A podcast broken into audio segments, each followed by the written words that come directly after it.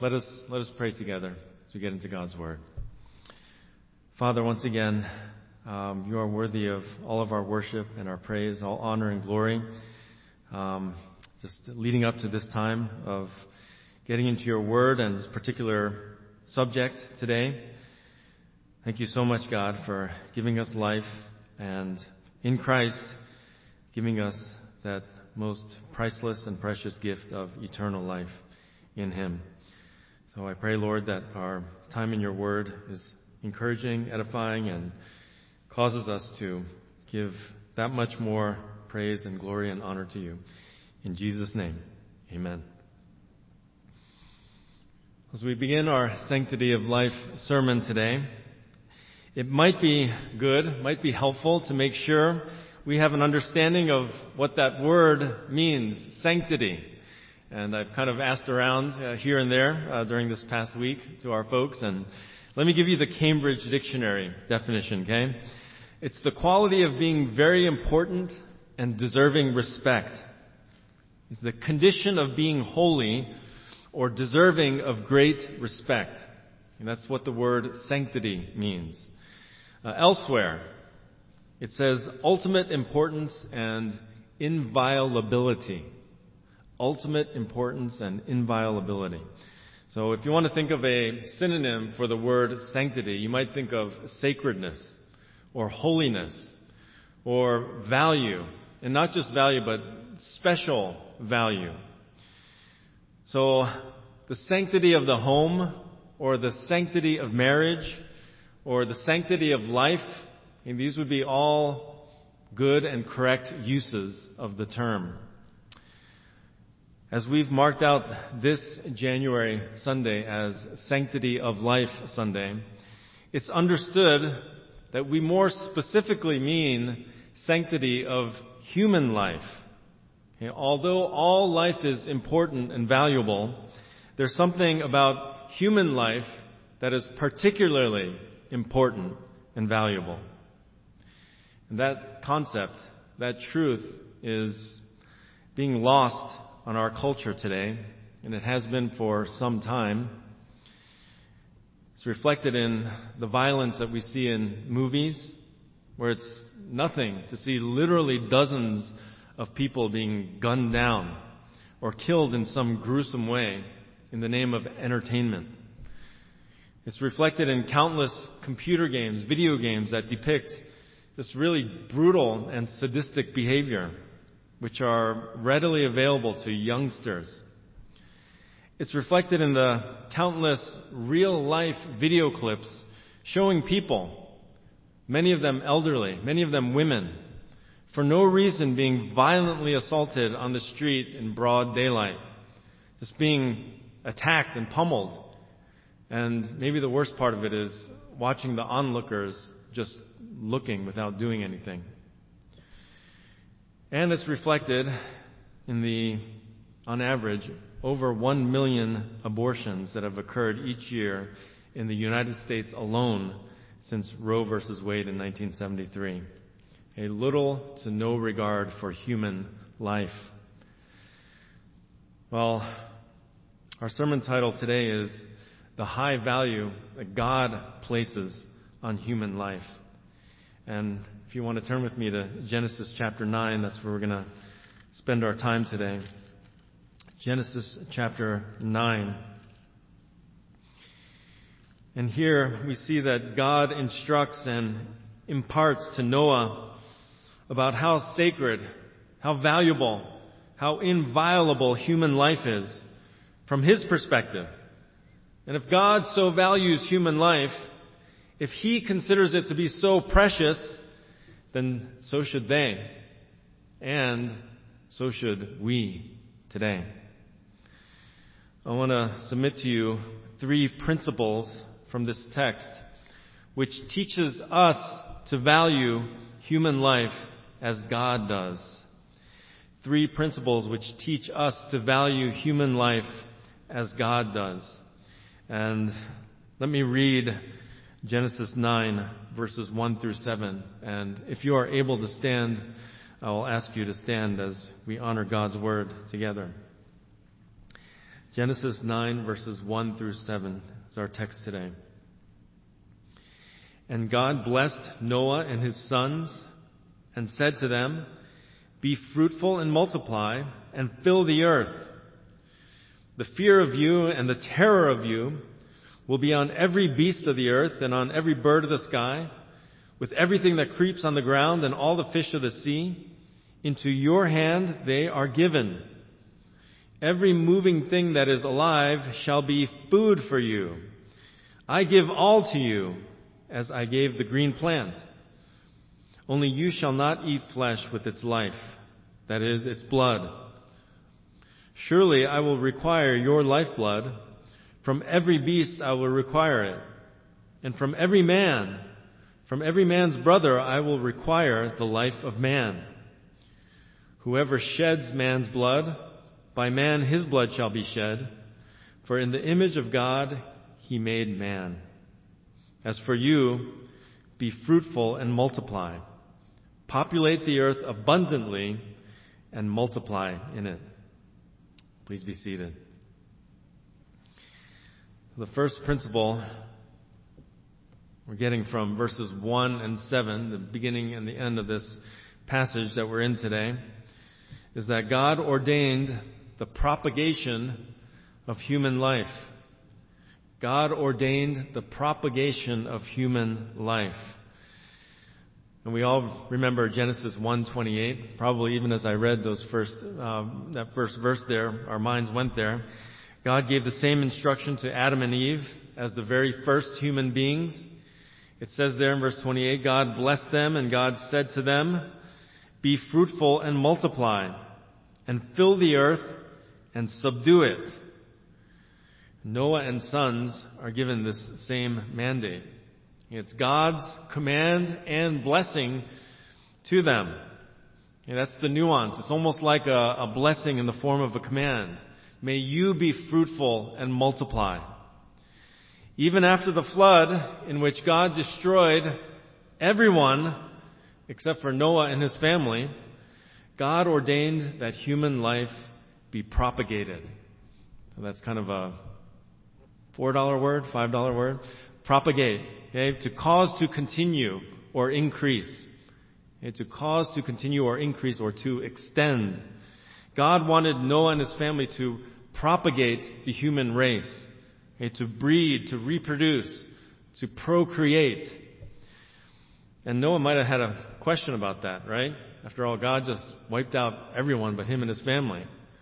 Like, should Shem, Ham, and Japheth be careful and limit how many children they have? If that was on Noah's mind, certainly it was answered clearly and emphatically. No. God gives both a blessing and command for them to populate the earth abundantly and multiply in it. And maybe as part of the principle, we want to add this little phrase. Uh, he ordained that the human race be propagated for His purposes, for God's purposes. Part of the creation mandate for humans to subdue and steward the earth, right? The plants, the animals, the lands, the seas, which God created. This is to use and bring it under control, to have dominion over it, um, and use all of it as God ordained. And why is that? Why? Okay, well, it's so that creation would reflect God's glory and goodness. We as human beings are His image bearers, and we are to image forth what God is like, and we're to produce all that would reflect who He is.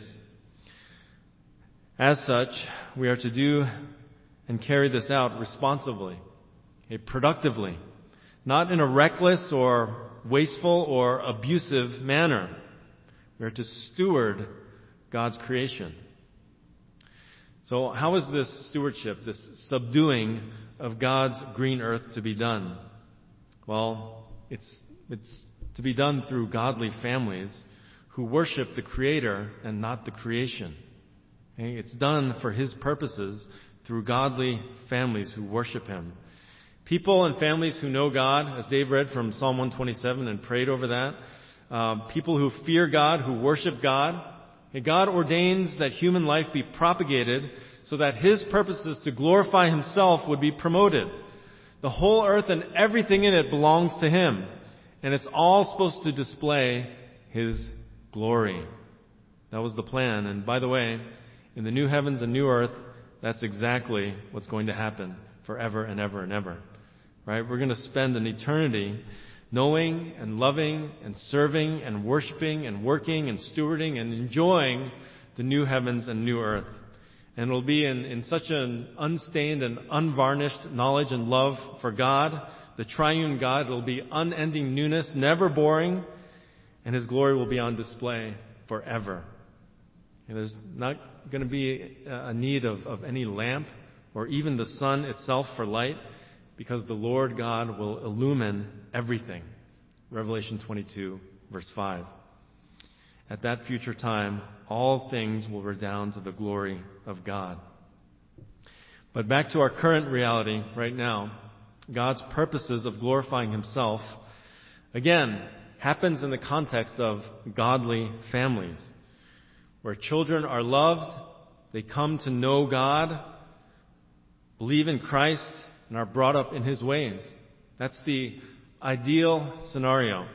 And maybe even the general understanding from Scripture as they talk about children being a blessing from the Lord and families growing up in the fear of the Lord. We as Christians are called to be and to raise up responsible stewards and caretakers of the earth, intending to serve and glorify the Lord. Children are truly a blessing and gift from God. Again, Psalm 127. Children, babies who are born and not yet born, all human life is precious to God. So I want us to consider a few things, uh, implication wise here. Okay? Uh, the first thing is this. You might have a question. So are children of unbelievers also a gift of the Lord? Okay, how about are unbelieving children a gift of the Lord? Okay, the answer to both is yes. All caps. Yes. Because they, of course, are all made in the image of God, in His likeness, and ultimately, they are created by God Himself. So, even if they grow up in unbelieving families, not purposefully being brought up in the fear and admonition of the Lord, they are still a blessing from God. Even those who are conceived out of wedlock, okay, of sexual immorality of some sort, even those who are conceived in rape or what have you, okay, none of those origins, none of those wrongs are reason to consider them to be curses and to be terminated. No. No. A thousand times no. God is the giver of life. Only He has the right to take it. And He calls Christians to share the love of Christ by proclaiming the gospel, which grants eternal life. So more implications as we consider God's ordinance ordaining that human life be propagated, multiplied for His purposes. Um, does that mean, since He told Adam and Eve and He told Noah and his sons, especially his sons, right, to be fruitful and multiply, abundantly fill the earth, does that mean we as Christians should have as many children as we possibly can?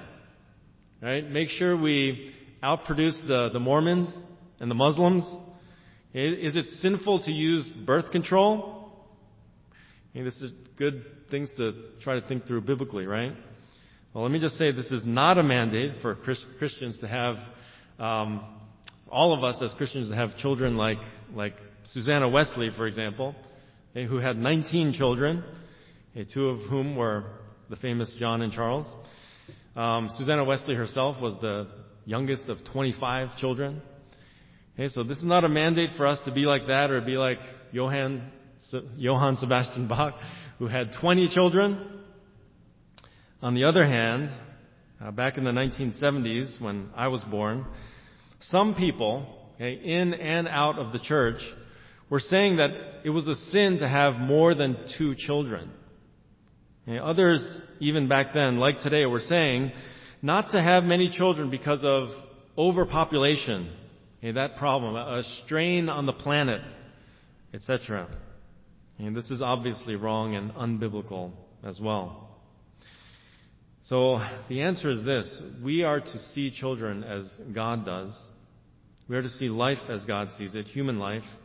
And He says that children are a blessing from Him, not a burden. And the short answer for Christians is that we need to seek to bring glory to God when we're deciding how many children we're going to have, how large or how small our family will be. This takes prayer, okay, seeking God's will and God's desires for us, His desires, what He wants. Um, it takes wisdom. Okay, wisdom might tell us if we're a missionary family is going to go to, you know, the jungles um, in the Amazon. Maybe we shouldn't have ten children. Um, so having kingdom-minded purposes, okay, all of that is is part of uh, that decision of our family and how many children. Related to that, in today's world, uh, we do have that medical option of birth control, right? Use of contraceptives. So to some degree, we can plan how many blessings we have.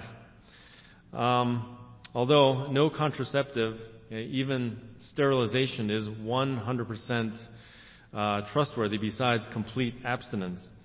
But the point is, 1 Timothy 5:8, Christians are called to provide for their families.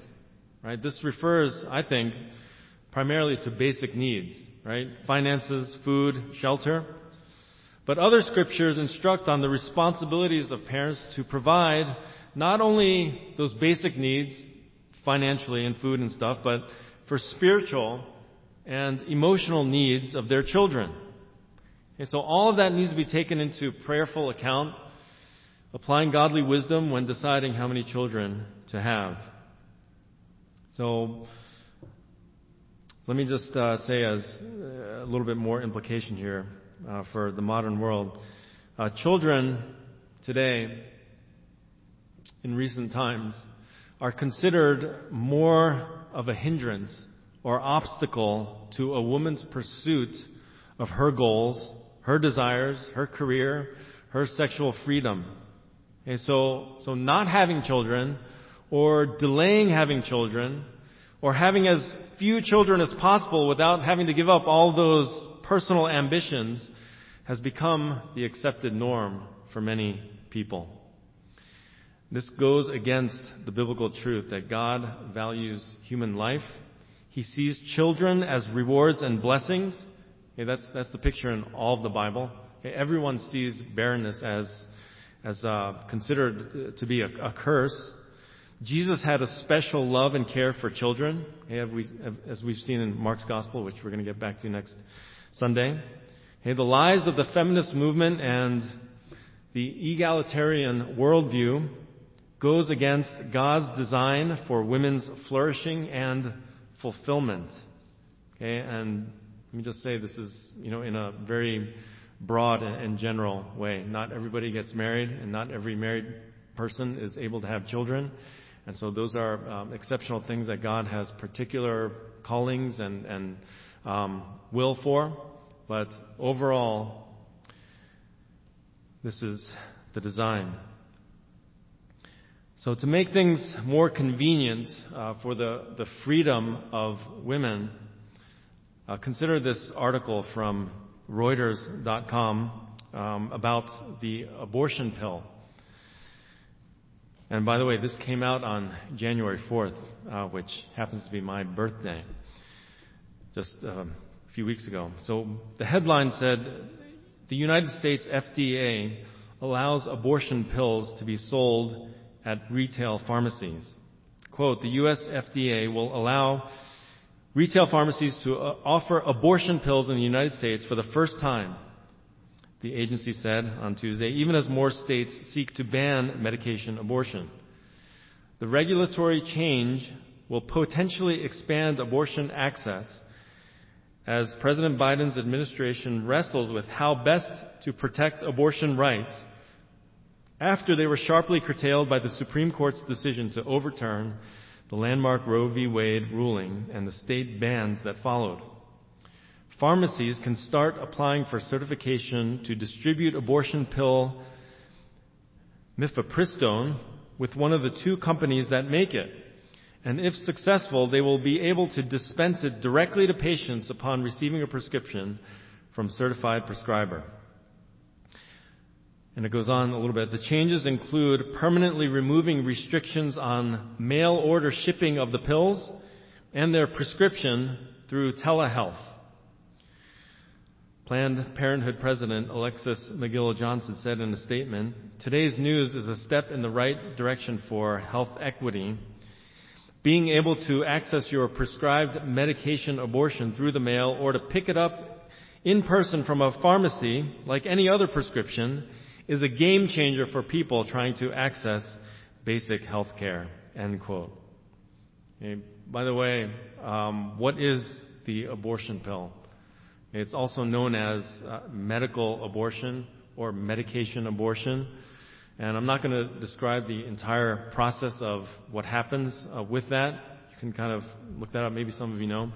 But I'll just briefly share. Um, according to the NAF, the National Abortion Federation. Uh, according to them, women who choose medical abortion like that it is non-invasive and offers more privacy and control. So it's taking an abortion pill instead of going in, right? Um, while those who choose surgical abortion do so because it is quick, predictable, and may be combined with sedation or anesthesia. In contrast to surgical abortion, Women who abort medically experience the passage of their embryo firsthand. The NAF, the National Abortion Federation, physicians are encouraged to explain that though the conceptus is very small and is often obscured by blood clots, patients may still see a recognizable body. The NAF suggests showing women true to size illustrations of the products of conception as a way of preparing them for this potential trauma. End quote. This is a reminder that we as Christians need to think soberly and carefully about all this and um, maybe even particularly about certain birth control pills. Uh, any contraceptive, okay, any birth control drug that destroys an egg after it's been fertilized uh, should not be used. God's word is clear that the baby in the womb is a person. Life begins at conception, and that life was created by God. To, to destroy that life is, is sin. God ordained human life to be propagated, multiplied, that we would be life givers, not life takers. This is why we are pro life, dear Faith Bible Church family. It's not because of uh, some political devotion or affiliation. Okay? We are, we are pro-life because God is the giver of life. And we are under His ordinance to give life and not take it. So our second principle today is that God ordained the prioritization of human life. Hopefully you're blank and your, your insert there is long enough for you to fit the word prioritization. And um, if you want to make it shorter, just say priority, right? That human life took priority over animal life is reflected in the creation mandate again. Back to Genesis 1, 26 and 27. Man was to rule over all the animals and subdue the earth. But here in chapter 9 of Genesis, okay, after the flood, verses 2 and 3, a new thing is introduced as the repopulation life and new environment begins. It says that man will strike fear and terror even into wild animals that God has given unto man's hand. And man is now free to eat animals for food, for sustenance. And before, in Genesis 1, 29 and 30, you guys will recall this, right? God said, Behold, I have given you every plant yielding seed that is on the surface of all the earth, and every tree which has fruit yielding seed, it shall be food for you. And to every beast of the earth, to every bird of the sky, and so every thing that moves on the earth which has life, I have given every green plant for food, and it was so. So man was given only plants and vegetables to eat. So some of us here are really, really, really grateful that chapter 9, verse 3 is in the Bible. And, uh, you know, back in my unbelieving days, I, I, I worked and managed a, a deli restaurant. Um, and uh, people would order their food and inform us that sometimes that they're vegetarian and ask what we have for, for, for them. And I and my, some of my coworkers, if we were in a, a certain mood, um, obnoxious mood, would ask them back, and we'd act really puzzled, and we'd, we'd be like, "You don't eat animals? Why not? They would eat you." And we just tell them that's just a, you know, a, Noah and sons were permitted to eat meat. But in verse 4 of chapter 9 here, God gives them a, a stipulation. Okay, they could not eat the blood of the animal, and that's because the life of the animal was in its blood. Okay, blood physically and symbolically represented life, so raw blood must not be consumed as food. And what God told Noah and his sons here generally, he detailed more specifically to Moses. Right? Genesis 9 here points ahead to the sacrificial system that God ordained to the Israelites. Right? Leviticus 17 verse 11. Uh, I'm not going to get into it, but I'll just read verse 11 for you. It says, For the life of the flesh is in the blood, and I have given it to you on the altar to make atonement for your souls. For it is the blood by reason of the life that makes atonement. See, sin costs blood. It costs life. God requires that the soul that sins must what? Must die. We know that the Old Testament sacrificial system pointed further ahead to the ultimate sacrifice for our sins. God has graciously made provision for our sins through the shed blood of the only acceptable substitute, His one and only begotten Son, the Lord Jesus Christ. All who trust in Him and His atoning death on their behalf are promised forgiveness and the gift of eternal life. Praise God for that good news. So He values all of life. God owns all of life. He's the giver of it, and He's the giver of life eternal. Human life takes priority over animal life. It's humans who are made in the image of God, not animals. Let me just say, since animals are living creatures, uh, we as humans should protect and respect animal life. Proverbs 12 verse 10 says, A righteous man has regard for the life of his animal. But we are not to prioritize animal life over human life as so many in the world do today. Romans 1, right? Worshipping and serving the creature rather than the creator. Uh, I, I, I, love uh, Ray Comfort, the evangelist, and in, in one of his um, clips, he, um, he has a question to people that he's witnessing to. And he posed it to younger folks, older folks, people in between. If a house was on fire and you knew that your dog was in there and a person was in there, would you save the dog or the person?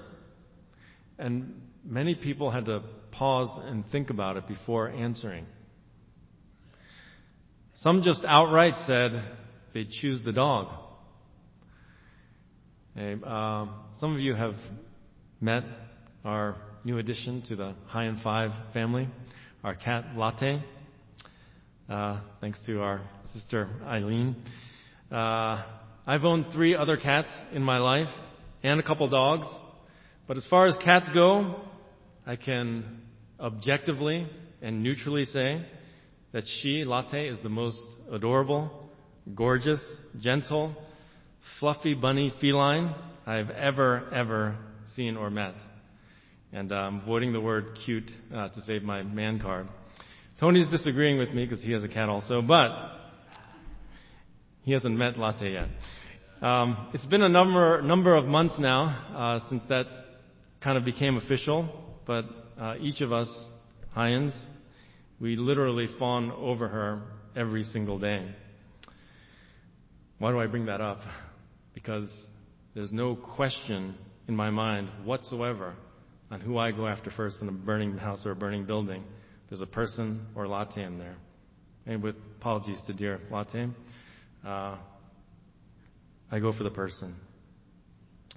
Today's world, okay, which reflects the truth of Romans chapter 1, um, it will cost you lots of money for killing various animals.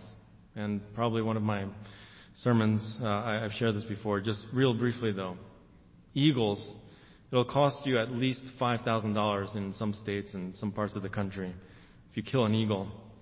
And just even eggs. Okay, grizzly bears, at least $25,000. Uh, in Kenya, rhinoceros and elephants, you could potentially face the death penalty. And any number of uh, 1,000 migratory birds, they've listed them out, uh, could cost you $15,000. Unborn humans in the womb costs you nothing. Okay, so uh, I'm bringing this up, dear Faith Bible Church family, because uh, we we can't have our our hearts and our thinking go towards the way of the world. Um, this world's thinking, and sometimes even ours, can be very twisted. 60 plus million babies aborted, killed in the womb that should never ever be considered normal or acceptable.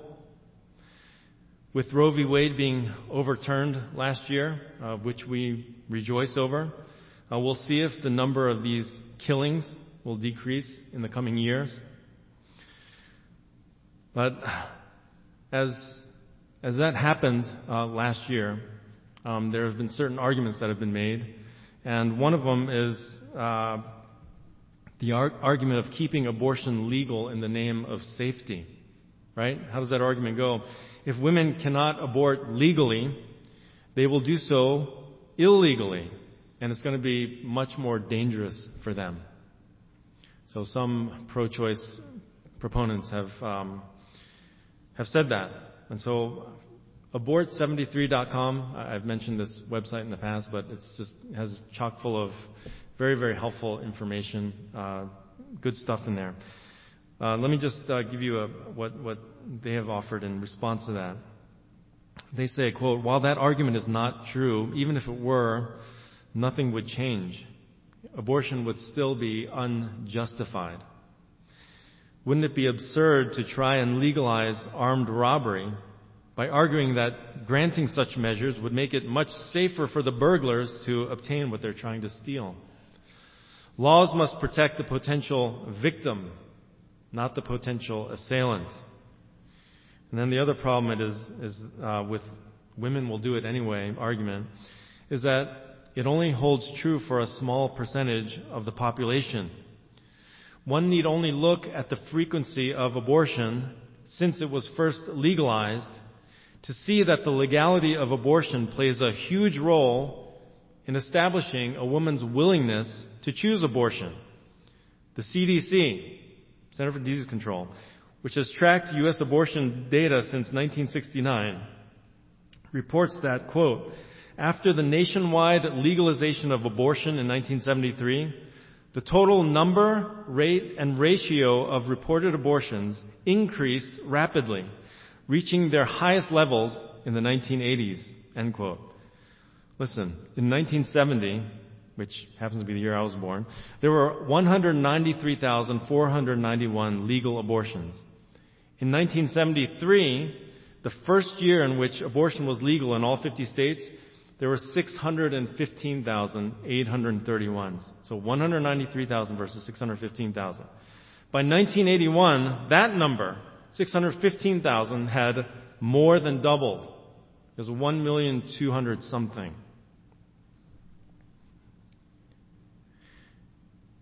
If the legality of abortion did not influence a woman's willingness to choose abortion, then we would not have seen such a massive increase in abortion frequency during the years following its legalization. I hope you're following the point.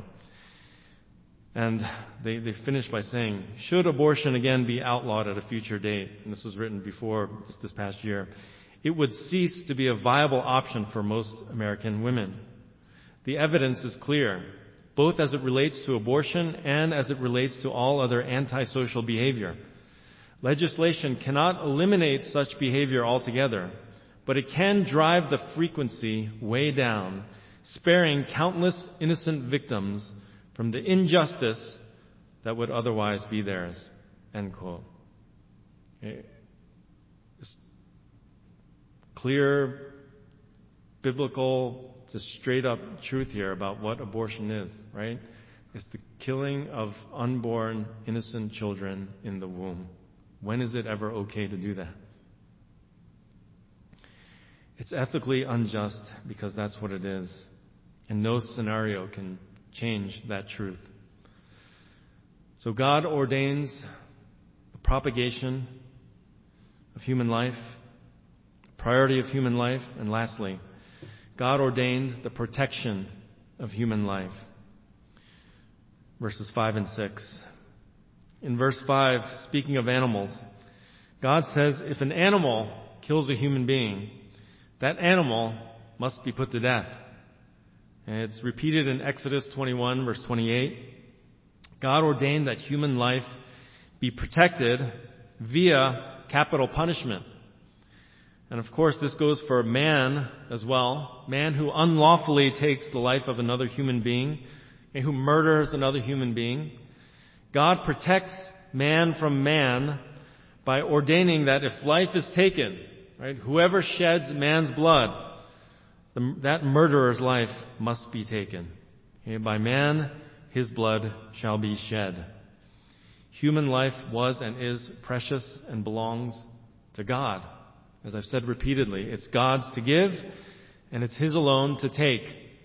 God ordains the protection of human life by paying the ultimate price for taking what only God has the right to take. The ultimate price being your own life if you take another's. So this lex talionis principle, right, the law of retaliation, eye for an eye, where God commands equal punishment for crimes, is reiterated once again to Moses in Exodus chapter 21, specifically Exodus 21 verses 23 to 25, also in Leviticus 24 verses 19 and 20, and Deuteronomy 19:21. I won't read them to you, I'll just give them to you. But in addition to causing someone to consider the consequences for murder, right, which is death, it discourages people from committing such a sin. This instruction also protects human life from further killing. Okay, the sinful human tendency, if someone from your family is killed, is for revenge, for vengeance, for blood. So you killed my father, I'll kill your father and your mother and your brother. You killed my parents and my brother. I'll kill your whole family and your children. And the cycle goes on. That's the nature of sinful human flesh.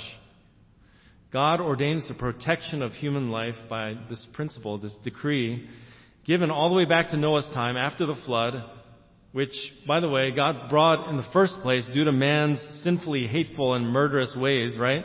Genesis chapter 6 verse 5, it says, Then the Lord saw that the wickedness of man was great on the earth, and that every intent of the thoughts of his heart was only evil continually. This is before the flood. And verse, uh, verse 15, no, verse 13, then God said to Noah, the end of all flesh has come before me, for the earth is filled with violence because of them. And behold, I am about to destroy them with the earth. In Genesis 9, God gives Noah and sons his perspective on the sanctity of life. He considers human life to be precious, and so should they. And so, as so precious and so valuable, he protects it. In the New Testament, Romans chapter 13, God says that government bears the sword to those who do evil. And that the government is a minister, a servant of God, an avenger who brings wrath on the one who practices evil. A government is put in place by God to bring justice. And certainly all of these are solid biblical arguments for supporting capital punishment. Verse 6 in chapter 9 of Genesis, the second part, gives the reason, of course. For in the image of God he made man. Right? Whoever sheds man's blood, by man his blood shall be shed. Why? For in the image of God he made man. We're made in the image of God and his likeness. We're different from the animals. We're not just mammals. We are man.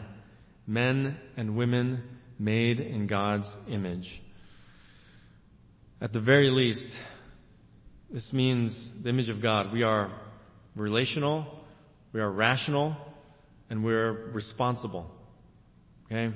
Um, relational, we've been created to know and love and worship God, our Creator. Okay? Not on an abstract, theoretical kind of sphere. Uh, we're to know Him personally, relationally, and we're commanded to love one another. We are rational. Okay? We've been created with the power to think and to reason. This faculty of intelligence, unlike any other creature in the universe. Chimpanzees are supposed to be the most, uh, the highest intelligence uh, in the animal realm. If, if they're trained for years, they learn to do simple things so that they can receive some bananas. Okay? That is not rationality in the sense that humans are rational, intelligent beings. And we're responsible. And we have a, a God given responsibility, accountability in the spiritual, moral sphere. God gave us life to be lived for His glory, to reflect His goodness, as I said. Every single human being will give an account for how he or she lived this precious life given by God. Did we believe Him? Did we trust Him? Did we know Him? Did we love Him? So, once again, uh, some implications here. As God's image bearers uh, regarding the sanctity of life, we should understand that along with murder, suicide is also prohibited by God as we consider what the taking of human life is. Okay, all of life, as we've said, belongs to God. Okay, animals, uh, the life of other human beings, and our own life. Okay, suicide is taking our life into our own hands and acting like it belongs to us. And we need to be reminded this morning that it belongs to God. Your life and my life belongs to God. And of course, on this Sanctity of Life Sunday, we, we address the issue of abortion. We're reminded that God is the designer of human life. He regards it highly, okay, from the womb to the tomb. So God is sovereignly in charge of when life is created within the womb. Just want to kind of reiterate that. Uh, a few examples in Scripture, which I'll just give you, but the word conceived Okay, Rebecca in Genesis 25, 21. Uh, Leah in Genesis 29, 31. Rachel in Genesis 30, verse 12 and 22. Manoah and his wife in Judges 13, verses 2 and 3. And Hannah in 1 Samuel chapters 1 and 2. Okay? Uh, when God describes that, um, He doesn't just talk about the, the giving of birth he talks about conceived, uses that word conceived. That's when he acknowledges that life has begun. Um, they were no longer barren because she conceived. Okay? And so, childbirth is more than just the product of a man and woman's physical union. God is sovereignly creating and determining in that very act okay, whether or not an egg will be fertilized. He's that, he's that sovereign. He's that great.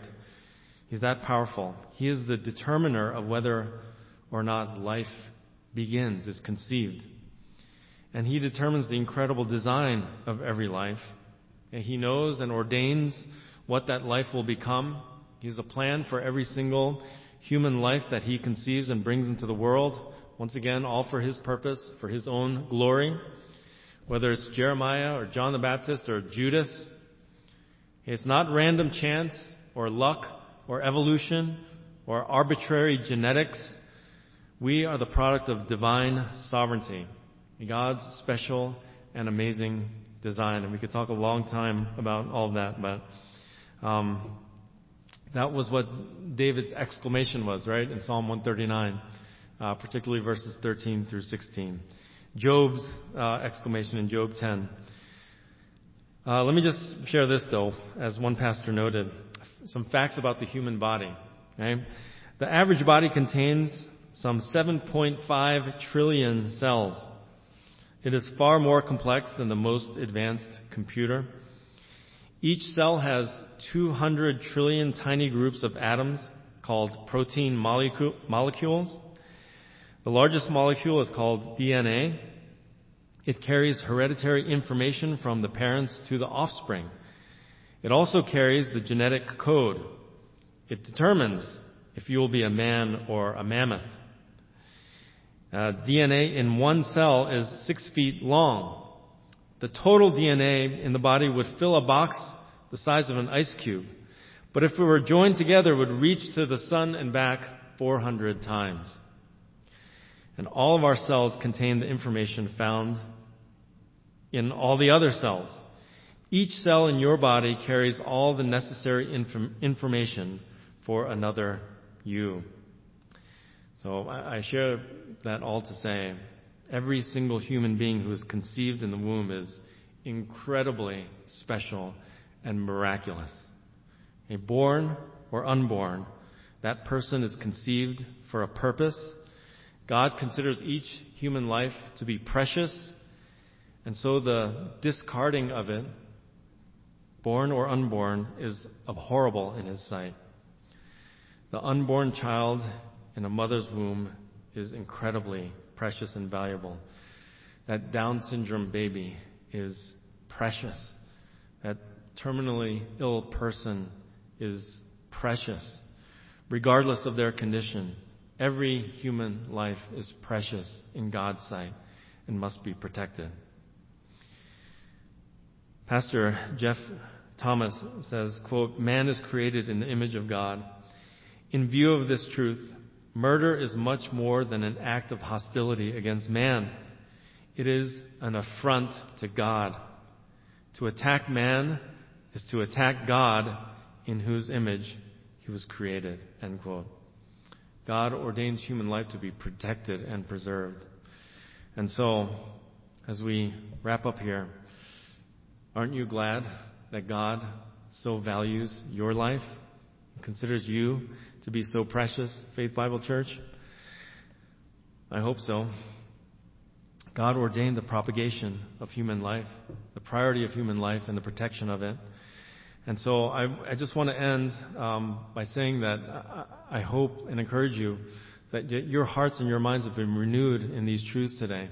And you do see and value human life as, as God does, and not be moving with the ways of the world.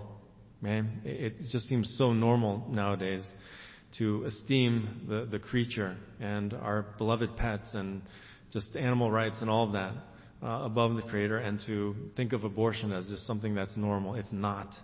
It's not. And so, what can and should we do? Let me just throw out a few things here, okay? Pray.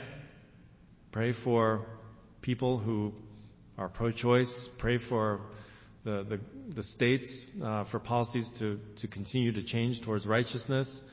Pray for particular people who are uh, facing unintended pregnancies. Pray for the Open Arms Pregnancy Clinic, who's doing such a wonderful job ministering and taking care of needs, spiritual and physical. Okay, vote, vote on a national level, on a on a state level, uh, for for things and policies that uphold God's standards and righteousness. Um, give, consider giving to just organizations and um, just uh, people who are who are doing wonderful work for uh, gospel ministry in this regard. Uh, consider serving yourself. Okay, we'll just uh, mention a few things next Sunday as those inserts become available. Um, just adoption, okay, whether it's you or, or someone else, uh, pray uh, for for for God to cause hearts to, to uh, Christian people in particular uh, to consider adoption. And last but not least, uh, gospelize, evangelize. Okay, uh, the, the point is not to change the laws and, and have abortion end, even though that would be wonderful. Okay, the way that all of these things change is by um, people getting saved and recognizing that Jesus Christ is the only way to to be forgiven of, of sins and to have eternal life. And when that happens, that's when convictions about life change. Uh, our perspectives that were once so dark and evil and twisted and corrupted um, get aligned with, with God's truth, and we rejoice in that truth. We want to celebrate life and all the things that God says uh, in His Word. And so our, our, hearts change one at a time. So that's what we want to um, primarily focus on knowing that God is going to do good work and sanctify that person. So, uh, just uh, some applications to consider as we as we close. Okay, let us pray. Father, thank you once again for this particular Sunday and this topic that we have attempted to shed some light on from your word. Uh, thank you that you are such a wise, almighty, sovereign God. You have everything under your divine control. Everything is in your hands. So, again, God, we just want to have our desires and our wills and our hearts and our minds um, in alignment with what your perspective is and what your truth is. And as we do so, God, to, to live accordingly. So, thank you for giving this to us today and the, the precious gift of life that we each have. We're breathing here, and the opportunity for eternal life, if we have not yet received that through Jesus Christ. Uh, as long as we have this breath in us, this life, we can still yet seek Christ in repentance and faith in Him and receive the most precious gift of eternal life. So thank you, Father, um, for this time in your word again. In Christ's precious name. Amen.